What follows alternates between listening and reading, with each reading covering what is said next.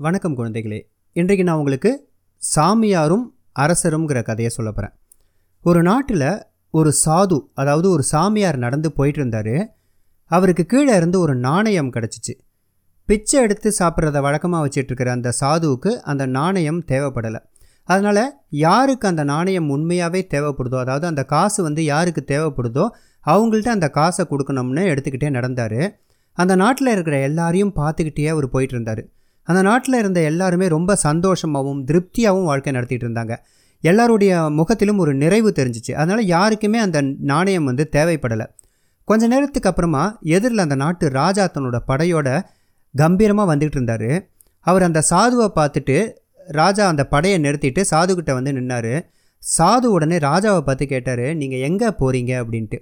அதுவா நான் பக்கத்து நாட்டு மேலே படையெடுத்து அந்த நாட்டை அழிக்க போகிறேன் அப்போ தான் அந்த நாட்டை நான் ஜெயிச்சு அங்கே இருக்கக்கூடிய செல்வ வளங்களெல்லாம் எடுத்துக்கிட்டு வர முடியும்.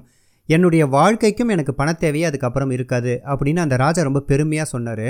உடனே அந்த சாது ரொம்ப அமைதியாக தன் பையில் இருந்த அந்த நாணயத்தை எடுத்து ராஜாவோட கையில் கொடுத்தாரு. ஒரே ஒரு நாணயத்தை ஒரு சாது நமக்கு பரிசாக கொடுக்குறாரே இது என்னன்னு தெரியாமல் குழப்பமாக ராஜா வந்து அந்த சாதுவை பார்த்தோன்னே சாது அதற்கு பதில் சொன்னார். இந்த நாணயம் கீழே கிடச்சிச்சு எனக்கு. இந்த நாணயத்தை தேவைப்படுற ஒருத்தருக்கு அதாவது கஷ்டப்படுற ஒருத்தருக்கு நான் கொடுக்கணும்னு நினச்சேன். ஆனால் உங்கள் நாட்டில் யாருமே கஷ்டப்படலை எல்லாருமே சந்தோஷமாக வாழ்ந்துட்டுருக்காங்க நீங்கள் மட்டும்தான் உங்ககிட்ட இருக்கிற செல்வம் போதாதுன்னு எதிரி நாட்டு மேலே படையெடுத்து படையெடுத்து அங்கே இருக்கக்கூடிய செல்வங்களெல்லாம் கொண்டு வந்து வச்சுக்கிறீங்க.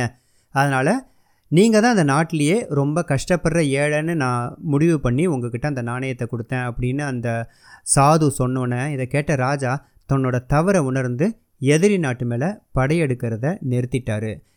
குழந்தைகளை இந்த கதை அருமையான நீதியை அதாவது போதும் என்ற மனமே பொன் செய்யும் மருந்துங்கிற ஒரு நீதியை உங்களுக்கு கொடுத்துருக்கோம் அப்படிங்கிற நம்பிக்கையோட மீண்டும் ஒரு அருமையான கதையுடன் உங்களை சந்திக்கும் வரை உங்களிடமிருந்து விடைபெறுவது உங்கள் வெங்கட்.